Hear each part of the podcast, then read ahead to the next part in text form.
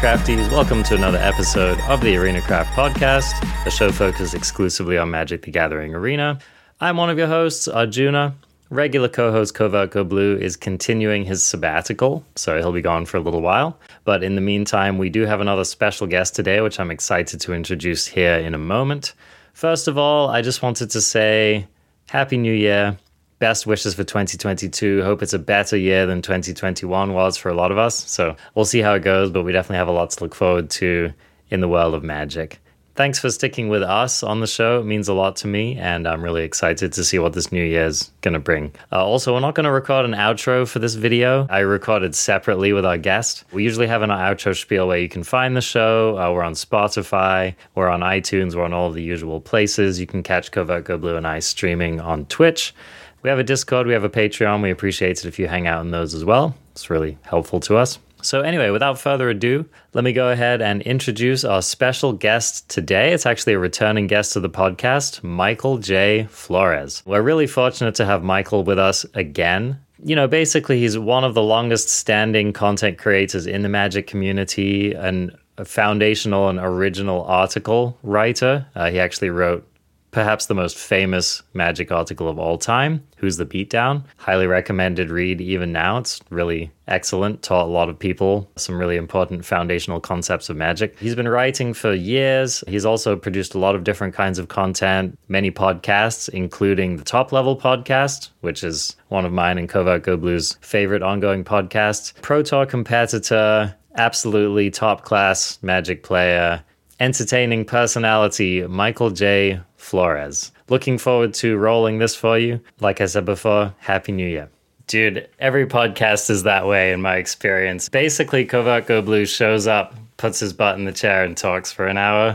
for a guy who did a thousand straight days of YouTube video, I was like scooping up for myself. I'm like, I could do that. I wouldn't think I would aspire to seven days a week. Yeah. Like maybe five days a week. So maybe I can make 80% of Covert Go Blues, Scrooge McDuck esque millions of gold ducats from YouTube videos. He doesn't even do a lot of the work, right? He outsources everything. He does. Does he just like cut his his YouTube is so much better than everybody else's YouTube. Far better than everybody else's YouTube. But I've watched his stream and his yeah. stream is equally sucky to everybody else's stream because I can't stand streaming, yeah, but I yeah. love his videos, right? Yeah. So like somehow this stream, which is like equally uh uh, uh the people are just like uh, uh that's their whole stream, right? Yeah. And then it gets to this like bantery. It, I don't know. It, somehow it transforms on this. He actually does record the videos separately for the most part. And I'll give you the secret is that he records three days worth of content in one day. Yeah. So that's how he manages to not go totally insane. Is he'll just But then does he pretend to do live commentary? Because what I used to do is I would record the games and. I would pretend to do live commentary. Oh, and I'm just oh, no. like I, and I would just be like, and I know what's gonna happen, and like, oh, wouldn't it be weird if? And then oh like, oh, man. Oh wow, so that you, happened. Then you look like a genius. I'm pretty sure he's just doing it straight, like live off the cuff. I think one of the brutal things though is that he has to record every single game like it's going on the video. But I mean, I'm sure at least 50% of them don't. I don't get how he cuts. It's like arbitrary. Like I'm watching like an event, right? So in my head, an event is seven games unless you die early, right? So he's just playing an event. He's like, I'm going to show you three games. One of the games was long. One of the games was boring. So I cut the boring game. I, I don't know, man. Like try to watch the event here. Oh man, this is old school versus new school, right? Because the new school, it's all about that engagement. You know, if the game's on fire, he's no. watching his graphs go down. So I don't get that's I think Covert Go Blue personally like ruined the, the game maybe for himself because he clearly had the best hustle going on. And everyone else was like Twitch, Twitch, Twitch, Twitch, Twitch. Yeah. And he was like the one who was the YouTube kingpin. Now everybody's trying to get on YouTube or whatever. Not that everybody's watchable, but like I would just, you know, I don't know what to do. I'm it's like a Saturday night and I'm like bored and nothing's going on. I'll throw on I just have an app, right? So I open mm. the app and I'm like, all right, I'll scroll through magic content. And like most of it stinks. The thing that would get me is like this guy's playing at mythic level and he just doesn't even understand his own matchups. Like I, I this is my own fault. I watched some guy for like two hours. I couldn't tell you who it was one night, and he's like playing mono green in mythic, and he just keeps losing to control decks and he doesn't understand that he's in a bad matchup. He's just like, I, I don't know why I keep losing this. I don't know because they all have rats and you have all dudes. and you just keep playing dudes into their rats. I don't know about these content creators these days. All I'm saying, man, is that there's a large space waiting and ready for you. I, thought about it. I'm like, "Eh, maybe I could just be a professional content creator. No, I think I'm gonna get a job instead. That'll be what I do. I'm not sure what you've been doing all of these years. I, right, I so- thought that that already applied to you there. I came to New York to run the dojo. I did that for a while, and then I mostly had jobs. I was always writing. I was writing since when I was in college. I started getting paid to write around '98, so I wrote for Mark Rosewater. Right, so I wrote for a print magazine called The Duelist Sideboard. I mean, I had contracts. I had to get stuff in on time. So hold on. So this was separate from Duelist, right? Which was like Duelist Sideboard. No, no, I think I wrote for the Duelist. Now that you now that you mentioned the Duelist and the Duelist Sideboard were two different magazines. okay, yeah. but yeah. I, I think I wrote for the Duelist now that you mentioned. So I, Yeah. I literally was a professional magazine writer in 98, 99. That was before I got paid to write for the dojo. I had always wrote for like Usenet, right? That was like text based stuff. And Frank Kusumoto, who was the original sensei of the dojo, would just pull things that were good off of Usenet and he would put it on the dojo. Like basically, like, I don't know, stealing. People got a kick out of it, right? Like, you know, we got wider publication. And then I think it was summer of 98 i was at nationals and frank just like handed a ton of product to me and i had never been compensated for online articles i'd written. So to give me like hundreds and hundreds of dollars in, in sealed product. And i didn't want to take it. It wasn't a thing that i did. Then i like ran the dojo for a few years. Then i just had a regular job after that. But my friends were still running the dojo. And so i made a at the time i thought like a dumb amount of money for writing magic articles. Like i used to say like, i lived in new york and i could pay all my bills on my That's on my magic writing like by no 2000 mean feat, right? and then Chapin says, like, I really kind of made the game like around 2003. I was like the first Star City premium writer. I think like technically like Mark Young, who is a friend of mine still, who is a New York Movie Club and stuff. I think he had the first article printed under the Star City banner because he was on a Monday. Patting myself on the head, if you want to say like who are the people who were carrying the subscriptions loads through the generations, that would have been like Zvi, then me, then Patrick. That, that was the thing that I did for a long stretch, and I made a decent amount of money writing magic articles from 2003 to 2014 or whatever. Started doing podcasting around 2006, 2005, something like that, off and on. And then we did started doing top level around 2014, I think, which was obviously my most sustained, consistent effort on the podcasting front to date. But yes, to answer your question, yes, I mostly had a job most of the time. I've never been a full time magic content creator. Uh, although maybe I was. I think like maybe I just was the equivalent of somebody who had three jobs. You I did that that for a while. side hustle game, you know?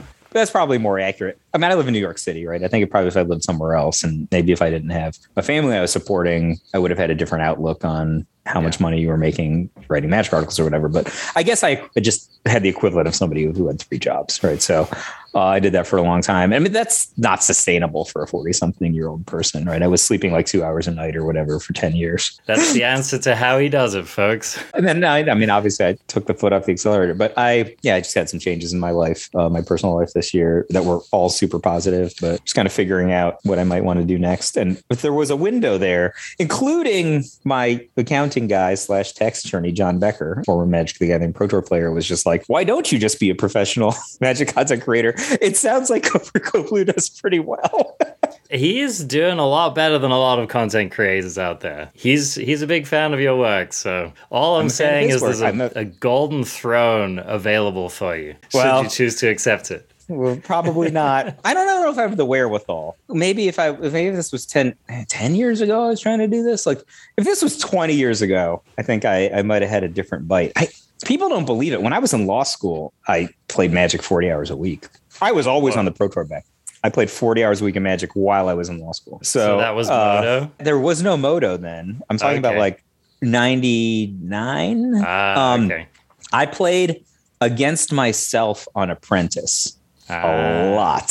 So okay. I found out that I mean I also played real life tournaments, right? So I was like traveling to tournaments every week. But people are like, how come Kai Budde is so good? And I found out from Eric Taylor. He was just in Kai's hotel room. And he's just like, the reason Kai does so well is because he cares the most. What do you mean he cares the most? He walks into his hotel room. It's like 6 a.m. Everybody's asleep. Kai has two apprentice windows open and he's playing the top eight matchup against himself, right? Like, this is how you do it. Certainly like mid aughts, like around 2004.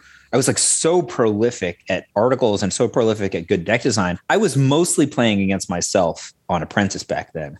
You get a lot of data through and you get a lot of questions answered and you fix a lot of problems if you know how to do this properly. And approaching playing against yourself on Apprentice is extraordinarily difficult in terms of avoiding bias. Mm. But like at some mm. point, mm. if you're punching yourself in the face enough, you learn. I would say that Moto ruined that. The last deck that I made that way that was like really of good substantial notoriety was I was probably Critical Mass.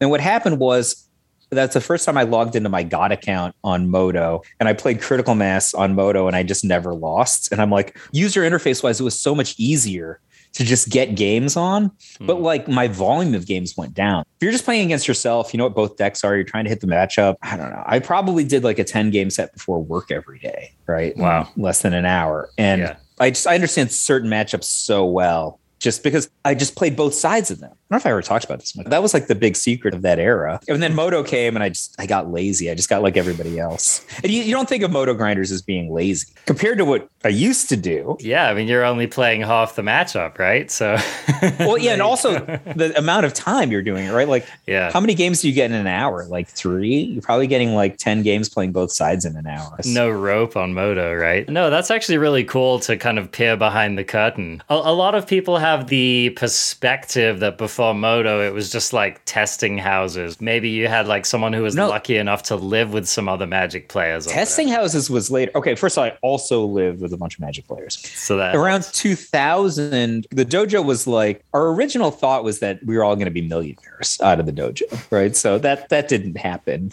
I mean, it happened on paper, but like I couldn't spend it. So. Money came in, but yeah.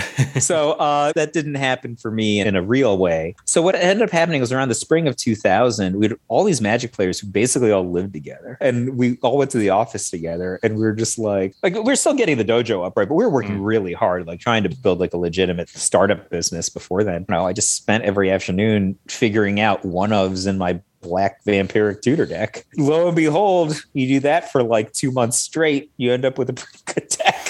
Turns out that time in is still an important part of the equation for sure. That's a funny ish story. So I qualified with Napster for nationals. And so I was on the testing team with Jon Finkel. I think I have a pretty good deck. That was my statement. So we played a total of three games Napster against, I think, one game against Blue, two games against Rebels. And John lost the game against Blue. So I hmm. said, you should do this. And I think he's playing against Chris Pikula. He's like, nah, you shouldn't do that. That's wrong. I'm like, you should definitely do this. John lost the game, then won both games against Rebels. We only played three total constructed testing games total for the national championship.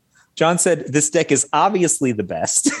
I'm only going to concentrate on limited. This was like one of his comebacks. He had at that point already retired for the first time and he won the limited portion, qualified for the limited masters. I guess he was right in concentrating on limited and then won the national championship with a total of three. T- three. People are like, oh my God, how do you get to be the best player ever in the history of Magic? How do you have the best deck? He played three games. Dan O'Mahoney-Schwartz made like a decent number of changes from the regionals version of Napster, but took out powder kegs for less flexible cards, more bullets, and a fourth vampiric tutor. Three three games of testing Arjuna. You can't mess with that. It is what it is, right? It's so you've got Kai Budde on one side getting in more reps than anyone else. Oh yeah, more reps than is humanly possible for the Kai Budde. right? And then you've got Jon Finkel, who's just I don't even know what's in the water that guy drinks. It's not that John didn't want to work. John worked. He just worked on limited. His his whole thing was like there's no point in testing this anymore. We literally had a deck that if you cast a one casting cost spell, you won every matchup. So what's the point? Is Parrish not going to be good against Stompy this round? He played Stompy like multiple times in the tournament. He had a hard time with Aaron Forsythe though. Mm. In the top four, Aaron played a deck that we didn't know. Uh, so he had to improvise on the, on, fly. on the fly. Except for he kind of didn't. One of Aaron's roommates had a full 75. I don't know, for barnacle purposes, just tested with us the night before. So we learned the oh, matchup no. that way. it wasn't like how it is now. Like now, yeah. everybody sends all their arena deck lists in five days yeah. before the tournament and they're published. Oh, right? yeah. Frank Karsten's already done a full analysis yeah, like, before the tournament even starts. There's no surprises now. Yeah. Sitting at the Pro Tour, the last Pro Tour I played in February of 2000 or whatever. You, you literally like hand your opponent your deck list before the game starts so that they can have a really nicely exhaustive knowledge of what they should be mulliganing into and you know what tricks you might have in your sideboard, which is insanity to me. From my perspective, as a when I got back on the Pro Tour, which was like around 2014, 2015, the idea of scouting teams, right? Like having your barns out there with like a list of all the players in the tournament, writing what archetype they had down was such a ridiculously different edge than like I didn't have that in my first generation as a player. It doesn't matter now. Like now, you literally have to hand people. A, I mean, if there were paper tournaments now, you would have to hand your opponent your deck list which is what we did in Phoenix. World changes, man. Different times, man. I just love getting that perspective, right? Because sometimes it feels like things have changed so rapidly. It's all of these little incremental changes that have gotten us from what you're talking about to where we are now. Kamigawa's and- coming up. There was a Kamigawa Skins Game Pro Tour in Philadelphia, I want to say 2004 or 2005. I just remember this match so distinctly. Mark Herberholz, who ended up making top eight, is playing against Tsuyoshi Fujita, who's a Hall of Famer. Two very different deck designers, two of the greatest deck designers of all time. And I'm lucky enough to know both of them. Heezy has the card Cranial Extraction in his deck. You know, this card has been reprinted in different names, you know, a bunch of times. Yep. And he Cranial Extractions Fujita for the card Mind Blaze, which is like an extraordinarily inefficient fireball type effect, but is theoretically a way that Fujita would be able to win. It doesn't get any hits. And then in game three, he does it again. Mind Blaze. And you don't they don't have to have it in their hand. Yeah. It's in their deck. It's okay. Yeah. Misses again. So I asked him afterwards. I'm like, when you cranialed him for Mind Blaze in game two, why did you cranial him for Mind Blaze again in game three? He's just like, I was sure he had it. The soul read, I guess. Well, no, because some idiot had told Heezy that Fujita had mind blaze. Oh, no. And he was going to oh, mind no. blaze him. So he just had a terrible scout. That just doesn't happen now. Yeah, yeah, yeah. There's no mind blaze in his deck. You can see that. You had actually just gotten around to mentioning, and I'm definitely curious to hear your thoughts about Kamigawa Neon Dynasty, right? Oh. Spoiler alert. I've got kind of a sub theme to this conversation. And the sub theme is old school magic meets new school game design. So we're seeing this in multiple ways. And the first way that I want to address with you is this futuristic setting, Kamigawa Neon Dynasty. So, like, how do you feel as someone who was there the first time, who went to Kamigawa originally? I mean, uh, what's going through your mind when you're like, Kamigawa and holograms? I care zero. I was hanging out with uh, some of my friends, like with like Taya Steele a few years ago, and she was telling me a bit about like how much people cared about sliver redesigns because people really care about sliver redesign. This is like ten years ago. Mm-hmm. They put legs on slivers or whatever they did. You know, whatever oh, horrible crime. Yeah, slivers have legs now, and I'm like, why would you possibly care if slivers have legs? She's like, people care passionately about this. Mm. I don't care. I look at it and I'm like, speaking of Kamigawa, Sakura Tribe Elder costs one and a G for a 1 1 with a rampant growth ability. And it's a snake. I think it's a snake shaman. It's a snake of some kind. Does it bother me that the snake has hands? No.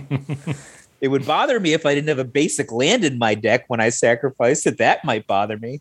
But the fact that the snake the snake has hands does not bother me some of the stuff they've done aesthetically is really cool. I get a kick out of it. And I just like it. I like watching the preview video. I think the concept of a fairy tale themed set, you know, a horror themed set, that's cool. You got to have some kind of art on the cards. And I think that it's better than it was like years ago. I, there's like some zombie. I remember like calling Aaron Forsythe. I literally just called his phone sitting at his desk at WotC, like to complain that there was like some scourge zombie. And he just jacked. He looks like the Hulk I'm like, yo, this is a zombie. He should be desiccated, right? Like he shouldn't be jacked. Zombies are falling apart. Everybody knows that. Why does he look like, you know, a bodybuilder? It's like, I, don't know, man. What do you bother me about this? This is a, this is a stupid conversation. He's, Instead, I'm going to complain about that time Jon Finkel beat me in the Angry Hermit Napster matchup at Nationals 2000. I could have been a contender. It doesn't bother me. So they have glowing neon swords we live in a world already that is magic and also like steampunk. You know, the weatherlight is like a mechanical flying mm. ship, right? Karn is a robot. Like they got robots. I mean, oh, I don't know. He's a golem. I don't know, magic robot. I am the wrong person to ask about these. What I'm getting is that you're not much of a Vorthos. Maybe not, man. I have really strong opinions who the best magic artists are, but what the best magic art is. And it's probably people won't agree with me. I think Quinton Hoover is hands down the best magic Oh. I mean, it's hard to argue, right? Like some of the most classic ever, Quinton Hoover for sure. Do you Like- have like a couple favorite cards that just Yeah, really there's jump out two cards I think that are just so good. One of them is Regeneration from the original set. Yes, Look at Regeneration, man. amazing Just look at card. it. It tells the story of what a card named Regeneration would do in simple line art, four Yeah. color line art. It Yeah. looks fantastic. It tells the story. The other card I think is fantastic. I think a lot of people don't like this one because it, you know, maybe a little political. Is Earthbind. okay. Earthbind depicts what would happen if you had a flying creature that was no longer flying and why. And it does so in an incredibly elegant way. Whether or not this art should have been commissioned is a different question, but its execution is flawless. I'm definitely here for the line art. I agree that that particular piece hasn't aged so well. I'm glad that we're able to acknowledge that, right? And I'm glad that we're able to see that magic, it's a work in progress. So both regeneration and earthbind are spells. Matt Cavotta came up around the same neighborhood that I came up, and we were PTQ road buddies before he became the art director at WotC. There was a time, and I don't know, you probably know this about me, where I was trying to be an artist, and I was like a very briefly a movie illustrator. I was didn't know that actually. in some of this. I was in the high profile art contest. I had a mention in Daily Variety sometime, I think in 2003. So Matt's like, this is really cool, right? People don't know this about you. So he commissioned me to do a piece for what would have been Saviors of Kamigawa, I think. Either Betrayers of Kamigawa or Saviors of Kamigawa. No way. And he's just like, you draw it, you do your thing, which is going to be line art, and then I'll paint it on top. That was the thing. I didn't do a good enough job. And so he just ended up painting not a great Matt Cavotta piece. A very like Matt Cavotta had 15 minutes left to do this piece because I didn't do a good enough job. I can tell you the reason for that isn't because I can't draw. It is because depicting spells isn't that easy. So I think Mm. both Regeneration and Earthbind do an amazing job of depicting what a spell would do and telling the story of that spell. Playtest name of the card was something like Blade Rush or something, but it, it ended up being the card Hundred Talon Strike from one of the Kamigawas. So I just like made like a ninja looking dude. I think like he, if I can recall, like the art direction was like spirits in this upcoming set. The set hadn't come out yet, obviously, have lanterns around. This is going to be like a first strike-ish sort of card, right? Like that's the extent of the the notes I got. So I drew like a ninja looking guy with some paper lanterns floating around him. That's a ninja dude with that's a creature. That's not a blade rush, I think is what it was called, or I think it was Hundred Talon Strike is the name of it. It's not a good card. So depicting spells is not easy. Now I think that they've really relaxed the ideas on some the art style and magic is all over the place now. And not in a bad way necessarily, right? Like the new lands from the upcoming Kamigawa Neon Dynasty are about to be my favorite lands. Oh, I mean, they are stunning. That's stunning, you know. We've seen the rise of like uh, various generations of artists as well, you know. But it is interesting how my favorite artist from Magic is also one of the originals, Anson Maddocks. Again, is Anson like- Maddocks, is that Sengir Vampire? Yep, Sengir Vampire, uh, Animate Dead, I think was his first card that just like really stood out to me. But one of the reasons I love him is that I feel like he was one of the original artists to capture just how dark and nasty the world of magic was. He also did, uh, what was it, Wall of Flesh? What was that regenerating artifact wall? Wall of Putrid Flesh. I'm actually looking at a list here, but he has illustrated literally so many cards. Here we go. Uh, Living Wall. Oh, It was like the wall, it had like teeth in it and like a fetus and stuff. And it was just like, you don't see very much of that in Magic anymore, right? And and one of the things that I loved was that, you know, I came to the game, I was in fourth grade. Here I was, like this kind of dorky kid in fourth grade. I liked reading fantasy. I was just kind of reading Redwall or whatever, you know, you read in fourth grade. And I saw this game. Wow, this game is so adult. To me at the time, it felt like so grown up and so dangerous. And you- it was, you know what I mean? Do you know the original pitch for Magic? Do you know what it was supposed to be? No. So it was supposed to be a game was people would play it in between sessions of d&d that's how i got introduced to magic i was at a, a dungeons and dragons competition like our library system where i grew up had like people would come in and and play like competitive d&d against each other like same missions or whatever and two of the dms from that system were playing this game. And I'm like, what's that? And I think that the first card I perceive remembering was maybe a, a, circle of protection in blue in play. And we bought magic packs the next day. In my friend group, I was like, let's buy Spelljammer. That is the official TSR one. Who knows what this Wizards of the Coast thing is, but I was outvoted. Oh, wow. I was outvoted by my friends. So uh, we, magic it was. It was a fateful moment. You could have veered way off the timeline. and who knows, maybe you would have ended up being a professional comic artist or something. While we're on this topic of old meets new, and I know that you had told me, you know, before this conversation that you perhaps didn't have a lot to say about this, but I really do genuinely want to get your take. You know, as someone who's been there since the beginning, these are the perspectives I'm most interested in, right? Because you've had the most time to see the game evolve through its different phases. And so I wanted to ask you how do you feel about alchemy and how do you feel about magic kind of boldly stepping into this digital only world for the first time?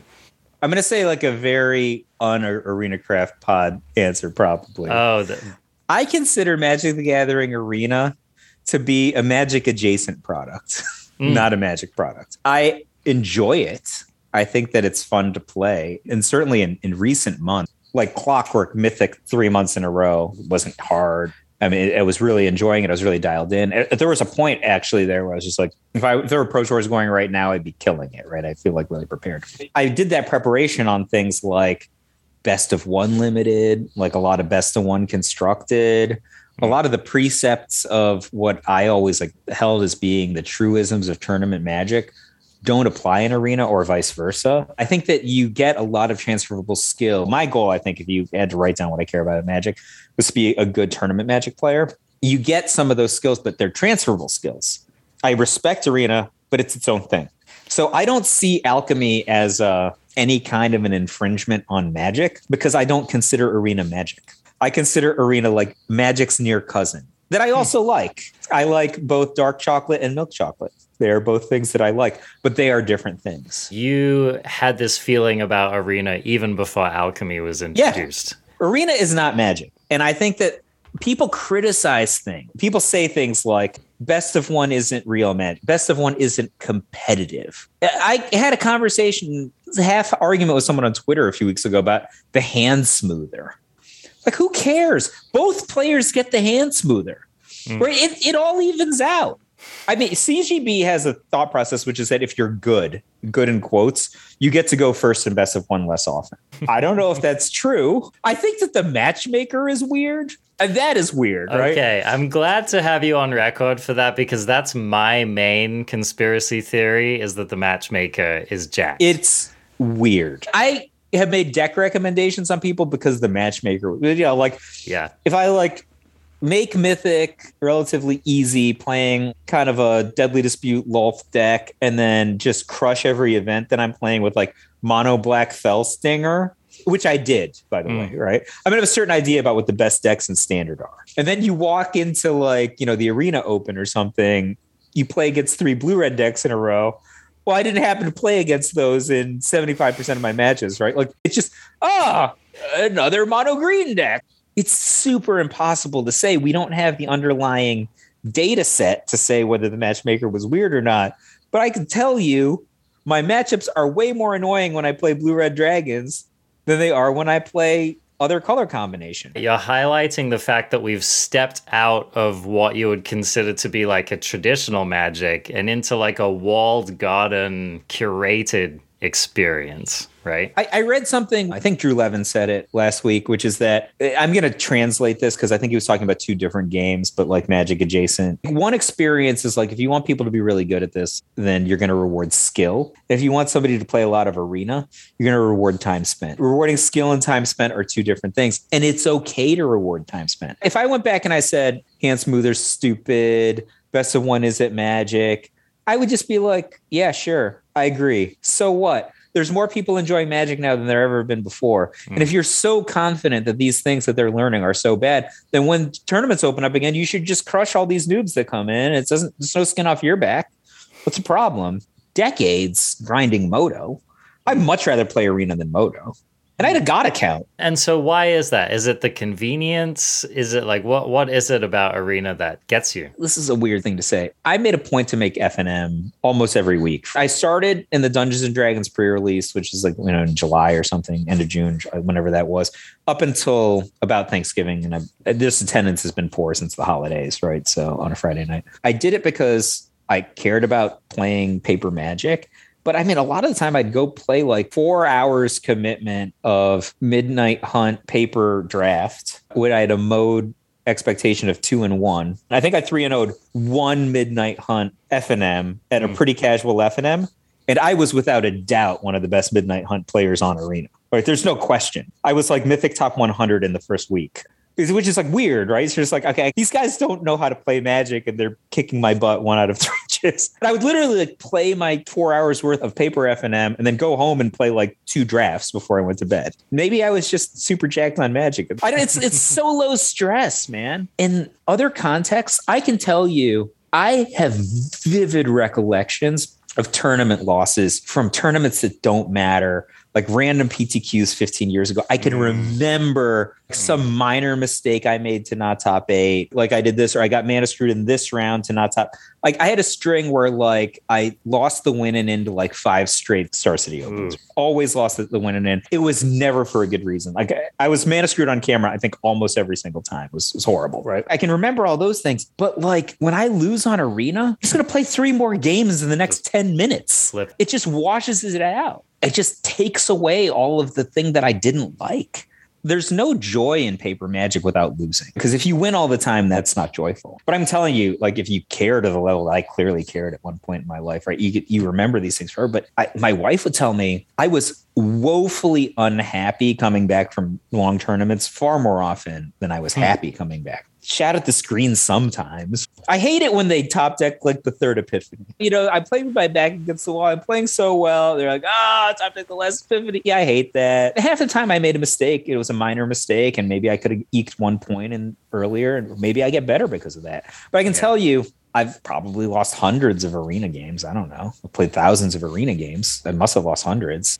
Almost no arena losses do I remember like, it all? They don't haunt you. But there are so many times that I wish that I were a CGB style magic content creator because the games that I play, I'm like, this would have been such a great game to comment. Mm. This is such a great teachable moment how I did this or what my opponent did here is so interesting. And I, those joyful moments far outweigh, you know, the stressful moments of losing or getting top decked, even though it happens every day. If I don't like seven win an event, I'm kind of annoyed. Sometimes I don't four win an event and I don't care. I just go pay my golds and then I seven win the next event, right? And it's okay. Um, the downside on arena is so nothing. Yeah. The upside, I, I like it a lot. That does that answer your question? I, I, think what I love is that to me, it sounds like it has helped you, Michael Flores, at various points, highly competitive Magic player, highly invested pro level Magic player. It sounds like it has helped you to rediscover some of that just love of the game. With the way the world is, right? I wouldn't have played Magic for two years if there was an arena, right? Like instead, I played at a super high level. That was cool. I like that. I love that it has its own economy. Uh, Arjuna, explain this to me. Yeah. I don't understand people complaining about the arena economy. Let's get into that because that's been a hot topic lately. And I'm sure a lot of people watching and listening to this are going to be very interested to hear you talk about it. But it sounds like you're a little bit more on the Arjuna CGB side of it. Is it because you draft a lot? First of all, I've evolved. So I've evolved as a player, out of an arena player, I should say. Last time I was on your show, I was just like laughing, like, I blew a bunch of mythics on like Ellywick Tumblestrum because of a CGB video. You know how much money I've spent on Arena? How many dollars I've spent on Arena? Can you guess? I'm guessing it's like somewhere in the hundreds. It's zero dollars. Zero. I have spent zero dollars wow. on Arena. I am mythic every single month if I care. I don't get it. People comment on how many gems I don't have. Yeah, because I spend my gems to play the next draft if you understand like the basic economy, you're like, if you're a break even or better player in limited, you just have a limitless collection. And it's not hard to be a break even or better player in limited, I think. And if you're not that, so since about Thanksgiving or before then, I had like a lot of family commitments like the last month or so. I've been, I don't think I played a single ranked game of limited in December. I should play one so that I just claim my packs or whatever for having a status before the month is up in the next two days. Right. So I should do that. But like, just I didn't have the time for that. I'm doing other things. Um, you know, I'll probably be a serious drafter again, semi serious drafter again sometime in the near future. But I haven't ever since the scales came off my eyes about standard events. How is everyone just not infinite? Like you have to be pretty bad to not have four and a half win expectation in a standard event, barely higher than like 55% win rate or something. I think that maybe there's a little bit of being one of the best Magic players in the world privilege going on here. because, I mean, I know it seems simple to you. So think about the people who maybe they've just come to the game in the last couple of months. And here's something that I think about a lot because I'm totally with you, and CGB is with you, and I think a lot of content creators are with you in that the economy doesn't seem overly punishing to the people who are very invested. There was a couple of reasons for that. Number one is that we've probably just played the client enough that we've figured out how to make it work for us. That's one thing that I think you're highlighting. But the other thing is that we're just used to a world in which magic cards cost hundreds or thousands of dollars. Oh, I if mean... you want, I could talk about paper magic magic economy. So here, so here's the thing. Yeah. Okay, this is going to sound so silly to you. At one point, I thought you could only wild card cards that you owned. It's an easy mistake to make right? because so, Arena is annoyingly designed. Yes, indeed. So the first time I got a Goblin Chain Whirler, opening a pack or whatever. Every time I got a thousand gold, I would open packs. At that point, I didn't know I was supposed to stockpile my gold so that I could develop limited skills. So the first time I got a Goblin Chain Whirler, I'm like, y'all, the world is about to change because then I immediately wild carded the rest of the Goblin Chain Whirlers in my deck and it was on. I probably had rare wild cards. I don't remember. It's just, you know, three years ago, you know, early on in Arena. I just didn't know that I could do that, right? I would have had a way better deck. The thing is, like, I was playing like whatever five casting cost common haste dinosaur oh, there was God. in red because like those are the cards that I had to had. begin with. You know, I wasn't good, but I was like winning enough to get gold to open packs to eventually open one Goblin Chain Whirler, right? Anybody who's listening to this podcast, right? I think as a level of investment, which I think they can translate to this. Pick a deck that you like hopefully it's a monocolored deck because the the punishing thing in the arena economy is dual lands. All of your rare wild cards just gone, right? Well, no. If you draft enough, you get all the That's dual true. But but if you don't draft enough, you don't get all the dual lands. So pick a good monocolored deck. Luckily, right now. There's at least two, and I would actually argue mono red is a really good deck that just nobody plays. Well, I mean, um, in alchemy, put put alchemy aside. I don't have an informed opinion on alchemy. You ask, so, you know, Arjuna, what should we talk about? You're like, what's your opinion on alchemy? My opinion is I played the midweek event to get the free cards, and then I never played it again. My experience with alchemy is I think I've watched two CGB videos and like mm. one other random content creator videos. It seemed ridiculous to me, but yeah, not in a bad way. So let's get the hot take from you. I do want to get just at least a little perspective. As someone who hasn't played it much, as someone who views Arena as just already a secondary magic product. It could be the primary magic product. It's just magic adjacent. The question I have is do you like the fact that trying something new and making a potentially like a forking of the magic card pool? I like anything that makes people spend money on magic that is sustainable. I think some of the decisions they made in the past were not sustainable. I like that this is not economically damning. I dislike the fact that my Goldspan Dragons don't seem to translate. That's weird, right? Like, why do I have to have the crappy version of Goldspan Dragon as well as the regular? How about in Alchemy? I just get to have the regular or crappy version of Goldspan Dragon if that's the appropriate one. That I don't like. That's one of the reasons I didn't play Alchemy. I well, own the correct version of the card. I have to have the crappy version of the card to play it in Alchemy. You get both, right? That is taken care of. But are you just talking about how you just don't like making the Whoa. mental transition? This is news to me, man. I didn't realize that. I tried to make a deck with it and it like X'd out my guy. So I oh, assumed oh, no. I couldn't play it. So I just never tried. Oh. So now you are oh. blowing my mind. Oh, Michael. That is not my fault. No, that's not your fault. That's a stupid arena design fault. So this was a launch issue. It might still be an issue. But I never where... tried again because I was so turned off from that. Well, that would be a tilt, right? So no, what you needed to do, which no one told you you needed to do, is all you needed to do is just remove them all from the deck and re-add them, and it would add the right ones in. This But- is like when I got my first Goblin Chain Whirler.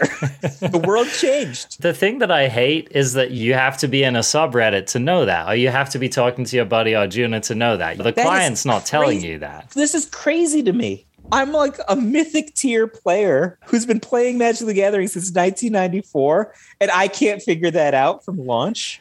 It's embarrassing, right? It's embarrassing. And I think it adds fuel to the fire. These people throwing the coal on the fire of, of you know, Wizards is terrible at making a digital offering. I think some of those criticisms are legitimately leveled. But I but I actually Let actually me talk to bad economy for a second. I've never talked about this publicly. Me and a bunch of my friends are at Jon Finkel's house one night. One of them, I think Landy Ho, is like, "Should I buy this card, Oko Thief of Crowns?" We're at his house, and we know a ban is coming up the next week. So BDM doesn't buy any Okos. While we're at Jon's house, I think Land gets his four Okos for a variety of prices from like $24 to like $40. I go home and I buy my Okos on credit as soon as I get home. I live 20 minutes walk from Jon's house. I buy all of my Okos at the same price for about $44. There's like a $20 variance in the 20 minutes from Jon's house to get back. The ban that happens on Field of the Dead, not on Oko. So Oko now spikes to even higher. So think about this for a second. If you were going to play competitive constructed during this window of Magic, you kind of had to own Oko Thief of Crowns. Like far off. you Easy. basically had to own it. So I'm a genius. I own I bought it for like 40 odd dollars. Anybody who wanted to play during this era basically had to pay the piper for this card. Opening enough packs of Throne of Eldraine to get the Okos is Yeah. that's worse, right? Yeah. A month later, what's the value of Oko? Five dollars? Ten dollars? I don't know, but you could at least play it in modern at one point because I played Yeah. it in modern that November. There's no format you can play it. It's Still playable in Commander and a one off it- in Vintage. It yeah. literally won the Vintage World Championship that year, which is a ridiculous statement to make. But this is a card that, like, it literally spiked in value by twenty dollars, literally on my walk home. Yeah. My other friend just didn't buy any because he thought it might get banned that week. He was wrong, so it went up in value, and, and then everybody had to own it, and then it plummeted in value. I think that is extraordinarily bad. Anything Mm. turning people off of Magic, there was so much leverage on certain cards. You kind of had to own the secondary market value of those cards is like so out of whack for an imprint card. If I say arbitrary, maybe it is data driven from the perspective of the nice people in Renton, Washington, but it's arbitrary from the perspective of the market. Arbitrary bannings of cards destroy the secondary market. You could not do this in the stock market. You could not do this in a controlled No. securities environment, and they're not really any different, right? There are Yeah. whole businesses built on speculating magic cards. I think that is a a very serious flaw in magic economy. Mm. I'll tell you another thing. I don't know if you saw this. I, I did a lot of posting on Twitter, I think in the month of November on this, where I sorted through my entire close to 30 year magic collection in November and like reorganized and everything. And I posted a bunch of stuff like there's a lot of forgotten treasures or whatever, right? So among other things, I found four beta mana vaults. So I joked, I was just like, if I find a single revised mana vault, I'll sell all these. So of course I found like seven fourth edition mana vaults or whatever. So am I now morally bound to sell the, the beta mana vaults? I mean, I definitely should sell like I have surplus Gaea's cradles. Like it's crazy to own these things, to own more than four Gaea's cradles, including I own Judge Promo guys, cradles, stuff like that. It's really weird. Like when I talk to old school players, no one has ever been happy selling a restricted list card. The paper value on those mana vaults is extraordinarily high, right? It's $20,000 or something. There's no peak. No. I think selling like surplus Gaea's cradles is a different question than this. I had so many wastelands; they were like fifty five dollars, and they've been reprinted like four times since. Like the, that stuff is maddening to me. I've never sold like a magic card really. That's what fascinates me about Magic is that in addition to being a game, it's an economy. I have friends who literally they spend more time thinking about the value of their Magic cards than they do about what deck they're going to put them in. For some people it's a creep. It happens over the years. Like they started out a passionate player and over the years the finance aspect of Magic sunk its teeth into them. Uh, yeah, and now it's- they just they can't shake it, man. They can't let it go. so much of like the fortune of my magic collection is just in wastelands and force of wills that I bought for 50 cents, like in 1998 or whatever. Right. So I just have a Yeah. ton that obviously are tremendous value relative to that. but I never thought about how much it costs to make decks really. 50% of my life as a tournament player, I just drafted well enough to just have every deck I needed to play. Then I borrowed cards for a while. I figured out that you could turn articles or whatever into, into store credit. So that's where I got my decks for the last couple of years. It's foreign to me that this is like a prohibitive thing, except when I sit down at F and M and there's like a 12 year old kid sitting across from me who has a thousand dollars in front of him. Every single time that happens, I'm like, where did this kid get the money for this? I don't know if you've heard this before, but Covert Go Blue tells the story about how one of the motivating factors for him to advance his career in life was that he wanted to be able to afford to play Magic. He yeah. did it by doing it simultaneously. Well, there you go, right? Right? He did it in the best way possible. But I remembered that as well. Like I was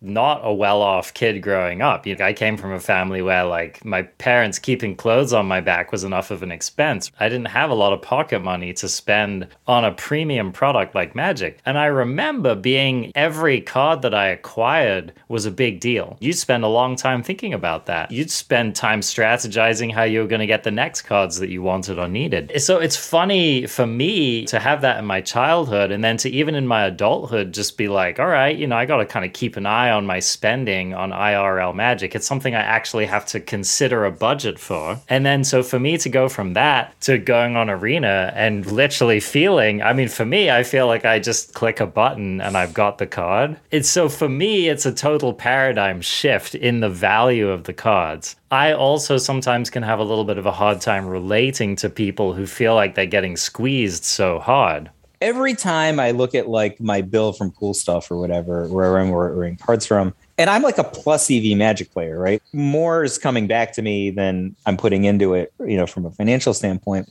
Every time I have to make a deck for like an eternal format or even some standard decks, whatever, bill could be pretty substantial. You kind of shake your head at that. I have so many surplus sacred foundries that have never seen the inside of a sleeve, for example that's why I'm just flabbergasted at F&M when I see like these kids who have a thousand dollars in front of them. I just don't get it. Like when people are complaining about the arena economy, if your account gets hacked and somebody steals your password, they can't even screw you. What can they do? Open your wild cards? People get their Moto account stolen. That's like a yeah. house mortgage sometimes, right? What yeah. can they do to you when they get your arena account? You're going to get it recovered. That's a good point. like it's not the same thing. Yeah. And so what I was saying before is like pick a one color deck for now, get good at that that deck, earn enough gold that you can draft. You don't have to be the ham. You just have to draft well enough to sustain your drafting habit. And if you can sustain your drafting habit, which is not that hard, people are like, "Oh, you have this kind of privilege." Yeah, maybe. Like I do have a years of experience to draw on, but every draft format is new and different, and I'm good at some and I'm less good at other ones. Right? Get to that level, and you will be an infinite arena player. I, I, have taken like months and months of never even logging into Arena before, right? And I come back and I've been able to reestablish it using these principles. This economy sustains for you, but they give you free gold just for playing games every day. I'm with you as someone who the last time I spent money on Arena was 2019, and I've gone infinite, not even drafting every set. There were just a handful of sets that I went really deep on, and that basically just established my complete billfold moving forward. I think that where it really really starts to grind on people is for the people who don't want to have to do that. And they're looking across the uh, the aisle at like Runeterra or some of these other games and they're seeing these like abundant payout systems. If they're free to play, that means that you're the product. We represent the play experience of other players. You can get everything you want Magic Gathering Arena if you're willing to put time in. And if you're not willing to put time in, then you put money in. That's your yep. choice. But if you said, okay, I want to put neither time nor money in, we couldn't have cared very much. I would also like to win the lottery and get the attention of supermodels every day. That would be a great life, I think, for me if I was winning the lottery every day. Right? That's not anybody's real reality. There was a really great Twitter thread that was made, and I wish I can remember the name of this person. Pretty well known uh, voice in the gaming community, and I, I'm just I'm blanking on it at the moment. And I retweeted it, so you can find it on my Twitter if you want. This guy was basically comparing the economy of Arena to other free to play TCGs. Was it Drew Levin? Yes, it was, it, it was, Drew Levin. So, did you read that Twitter thread? Yeah. So, the thing that I said earlier that I was describing to Drew is a translation of that, I think, into yeah. arena economy. And what Drew highlighted was that he was saying that you have to examine what the product is. And he was saying that on arena, the product is the cards. The whole goal of Arena is to sell you cards. The whole goal of a platform like Runeterra or some of these other games is to get you invested enough in the game that you want to buy the frills, right? Like the aesthetics or whatever? The aesthetic. I look at the bills that I get, you look on whatever Apple charges that I have, because I Yeah. have like the master Apple account or. My wife pays money for premiums in Words with Friends. I don't know how go. much money my son has put into virtual currency to play, like flabbergasting to me. I'm like, how much did we spend for this Xbox? And then the game costs this much money. But you put way more money into the virtual currency to continue playing the game. I already paid Yeah. money for the game. Now I need contracts for my players, right? And he's just like constantly op- opening packs. He like opened like the rarest Steph Curry this week and then sold it for like three million virtual currency or something. I'm like, how long is that going to sustain you? He's like, I already blew it all in other players, right? Like, he's like, I only came off with like 1.5 million. That's not even a free to play game, right? So, like, uh, Words with Friends is like a free to play game, and she's just paying money to play free to play games. And here's a question if any of their parents out there with children of a certain age, I can recommend a thing. I have been playing The Last of Us and The Last of Us 2 with my daughter. She has a PS5. So she just plays The Last of Us and then we like kind of narrate it together. And my wife makes fun of me. Here's like a nerd playing a video game, and here's a different nerd watching that nerd play the video game. And I'm like, no, we are embarking on a narrative experience together. It's not that different from watching a movie, except you're more directly invested. I don't understand how that game makes any money. That game costs a hundred million dollars to make. They sold Yeah. like $160 million worth of units or something. That does not pay a $100 million bill. They won Yeah. 80 Game of the Year awards, but I think they're in the hole by like $40 million. I don't understand that model. You tell me, man. Arjuna, do you know about video game economics? Because I don't know how that no, works. No, I mean that's why people are going to these like pay to play models, right? Free free to play, pay to play, because because it scales. There's no limit, right? There's no I limit on the amount. $19 for The Last of Us 2. It costs a hundred million dollars to it's Yeah. it's good.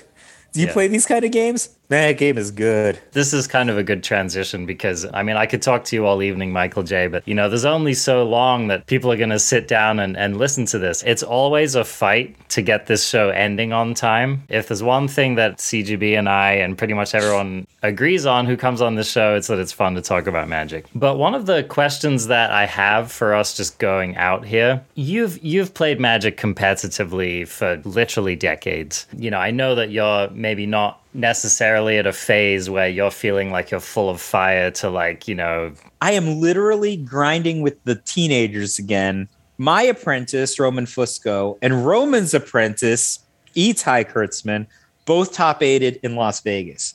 Itai has like a parallel friend called Patrick, and they share a collection or whatever. And they're like, so we're like all in on the next event. And we are IRL practicing for the old school pre modern event in Boston coming up in May. And I have not had this much fun in years. Oh my God. Nice, Paper magic. Yeah, I don't know. I just talked to all my friends. Like half of them are like really good pro players from like 10, 15 years ago. They're not like current pro players, but we all remember how the cards worked back then. We're all like, these decks could all be so much better. Tournament performances, it's so fun. Pre-modern. It's the most unarena thing I could be talking about that was still magic. no, it seems like such a sweet format. One of my favorite content creators is Andrea Mengucci. No, Me too. The guy just loves magic. So I've been watching his progress into the pre-modern format. I, it- I love Mangu so much. Like I'd say, like he's my second favorite YouTuber. Okay, my first favorite YouTuber is Katee Sackhoff. No offense. I, I'm not even aware of this person. Katee Sackhoff played Starbuck on uh, Battlestar Galactica. Ah, the reimagined okay. Battlestar Galactica. She's a a woman. Not a magic content creator. So yeah, so Okay. she's not the guy who played Face on uh, the A Team because he was the guy who played Starbuck in the original Battlestar Galactica. But she was like in her early twenties when she played Starbuck, and that, that it's like twenty years have gone by. But she's worked constantly since. She's a really interesting. This is twenty twenty one, so take what I'm saying with a grain of salt, right? She's an attractive blonde actress.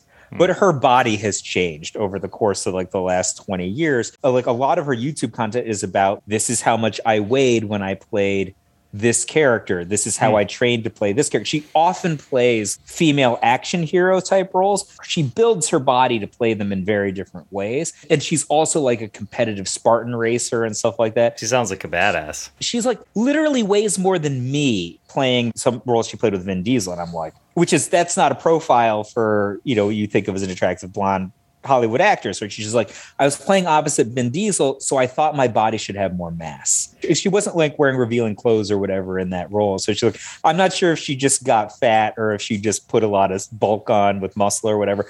She played this one role on a show called Longmire, which is on Netflix for a long time. And she's the main thing about this role is I had to have a really good butt because like the director always shot me from behind. So I trained this way. And she does like all like the crazy things that you do to be a health nut slash actually fit person who is now probably approaching her 40s, but she came into the public eye when she was in her 20s and she's never stopped playing action badasses. And she does like cryo freezing and every kind of like goobery thing that you she has cheat day and she just eats all this chocolate and candy from different countries. And anyway my favorite youtuber is katee sackhoff. My second favorite youtuber is Covert Go Blue but i love mengu. I'd say he's my third favorite. And the reason i love him is he's just like talking magic in whatever accent you know he's he's got his italian accent and then like whenever something bad happens he just starts swearing He's in italian swearing oh man storm. Yeah, i love it so much All of the Italian swear words I know I've learned directly from Mangu. So yeah, it's Yeah, so- perfect. But this is what I wanted to ask you, right? You know, we're coming into the year 2022, and I think something that's on a lot of people's minds is just organized play. We can't go deep on this, but I'm just curious if you have any thoughts. William Huey Jensen just my very good friend baby huey there you just go. announced yesterday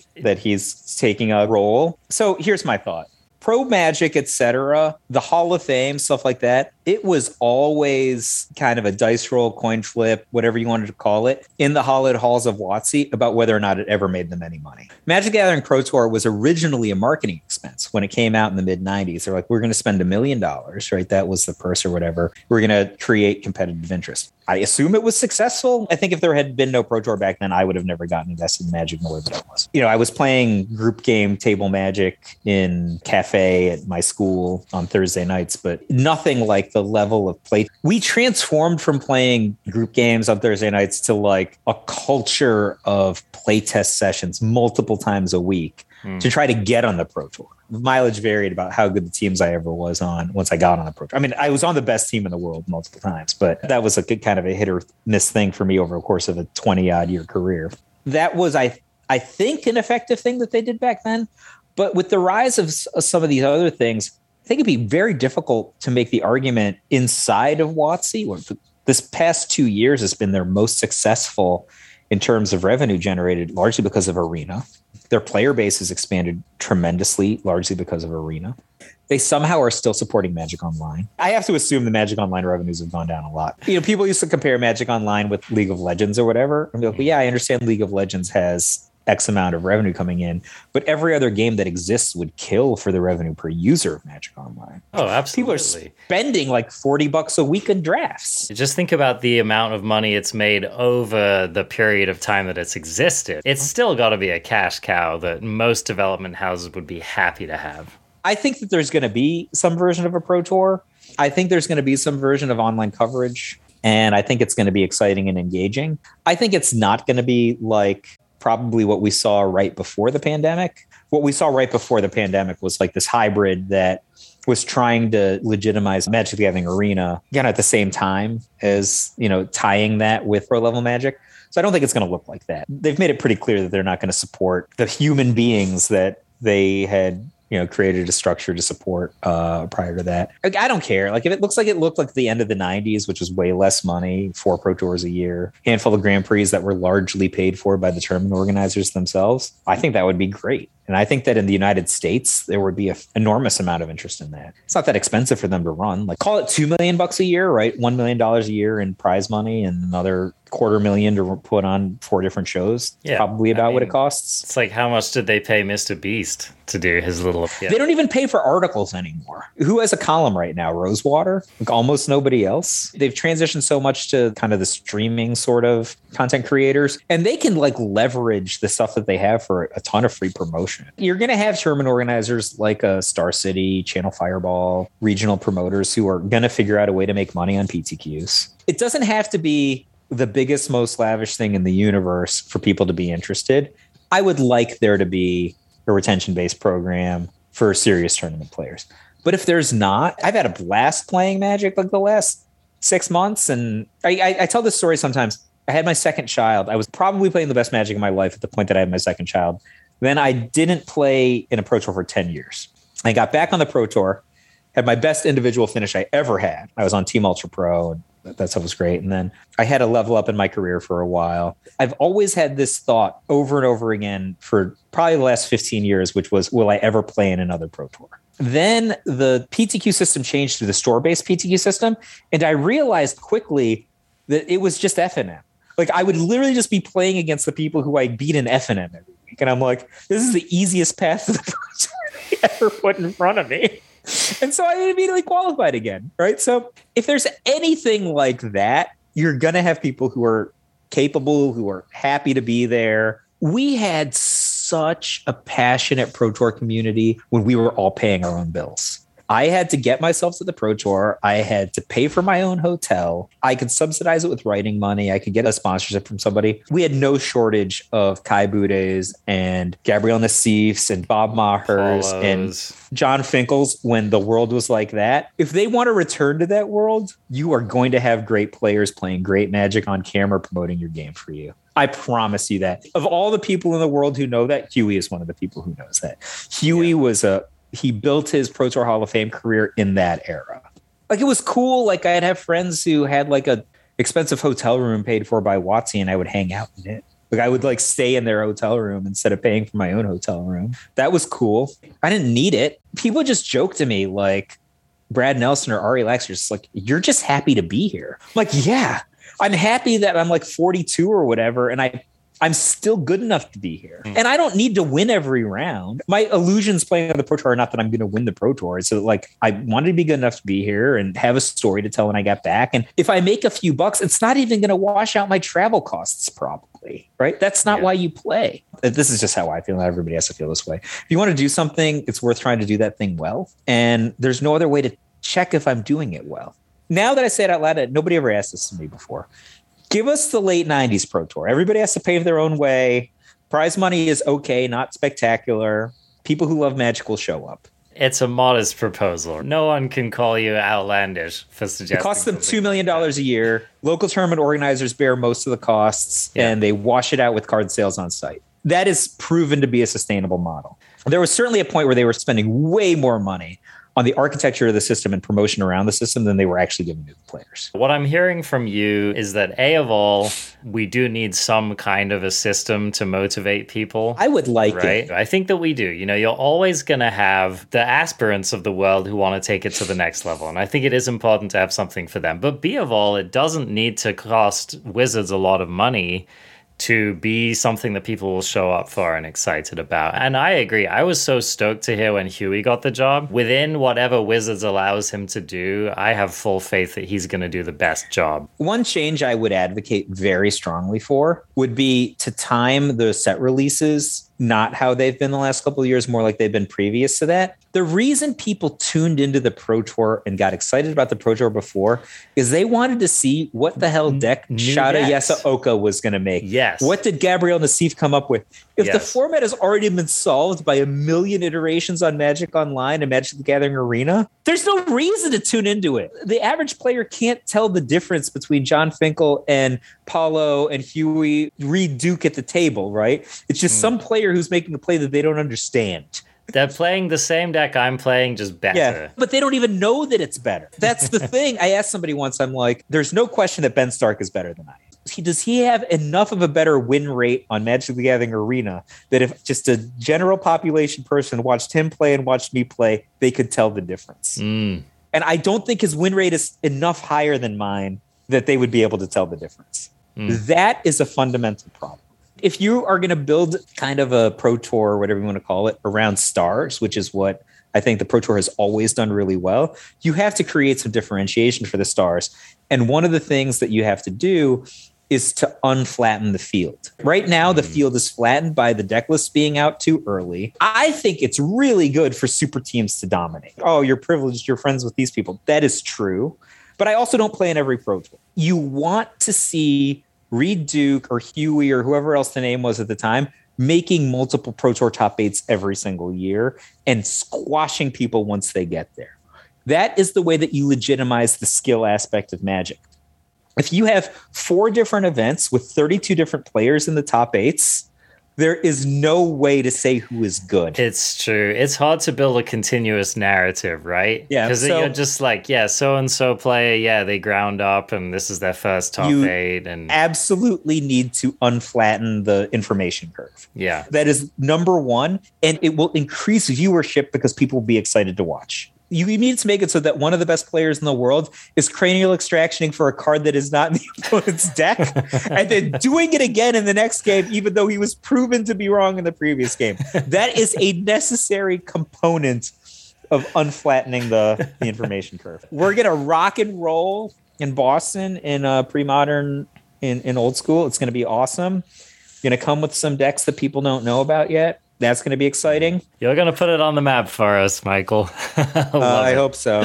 Love it. I think that this is a great place for us to go out on. Michael, thanks so much for taking the time to come here and span the gamut of topics that we've spoken about tonight. Always a pleasure having you on. Always a pleasure just having your perspective of so many of the different angles that you've come at Magic from over the years. If people want to follow up with you and keep up with you and follow what you do, what's the best way for them to do that? Yeah, so on Twitter, I'm at five with Flores. That's away. I write on Cool Stuff Inc. about every week. And if I can plug a podcast to people who listen to Magic the Of podcast, course. I am currently doing a project called Barbarian Class. I pair it with my cool stuff article every week, and a good amount of the time, Magic, whatever they call it, Las Vegas top eight competitor Roman Fusco joins me. Uh, the aesthetic is very similar to what we used to do on a podcast called Ancestral Recall. TGB will tell you is a good podcast. I don't know if you listen to it. I have not listened to it, but I'm stoked to hear about Barbarian Class. I think I maybe just like saw some mention of it in passing on Twitter, but it didn't really register for me. So I'm really glad that you brought it up again because literally when I hit stop on this recording, I'm going to go and load that up. Please do. And all, all of your listeners also loaded up. It's Barbarian Class on Apple Podcasts or wherever get you get your podcasts. Sounds amazing. Thanks so much, Michael. Wishing you a happy new year and uh, excellent times with your family. Go crush it in, in pre modern, man. Oh, I will, man. Wild Mongrel didn't didn't stop being unbeatable. You know what you can't beat? A Mog Fanatic. You remember when Mog Fanatic was the best one drop of all time? okay. Mog Fanatic. I wasn't playing at the time, but it's cut such a groove into history. How could I forget it? Hopefully, we'll have you on the show again before long. In the meantime, take it easy, Michael. Cheers. Bye. Thanks for having me.